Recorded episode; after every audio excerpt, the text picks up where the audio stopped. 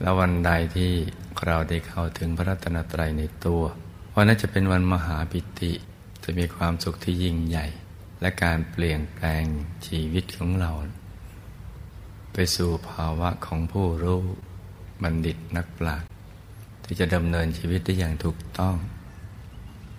เป็นแสงสว่างให้กับทุกๆคนที่เข้าใกล้ดังนั้นให้ลูกทุกคนจะตั้งใจปฏิบัติธรรมทุกวันเลย อย่าไปคำนึงถึงเรื่อง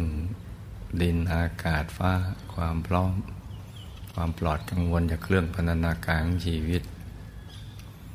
หรือจะไปคอยตอนแก่อะไร การทำสมาธิตอนแก่นั่นน่ะมันสู้ทำตอนมีเลี้ยวมีแรงไม่ได้ เพราะมนุษย์มีข้อจำกัด ตอนเราสูงอายุ เรามีความพร้อมเรื่องทรัพย์ เป็นอิสระทางการเงิน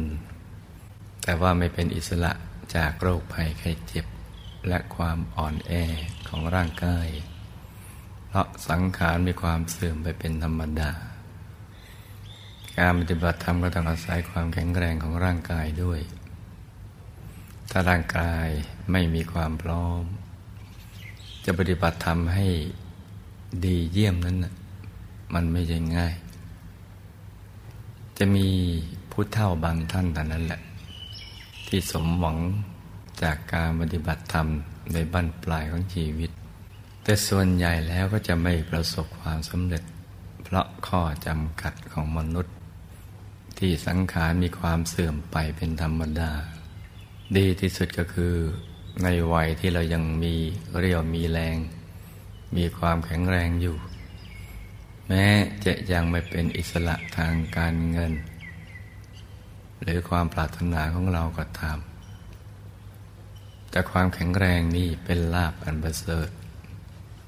สำหรับชีวิตของผู้รู้ว่าเกิดมาเพื่อวัตถุประสงค์อะไรนะก็จะอาศัยความแข็งแรง ประกอบกรณียกิจกิจที่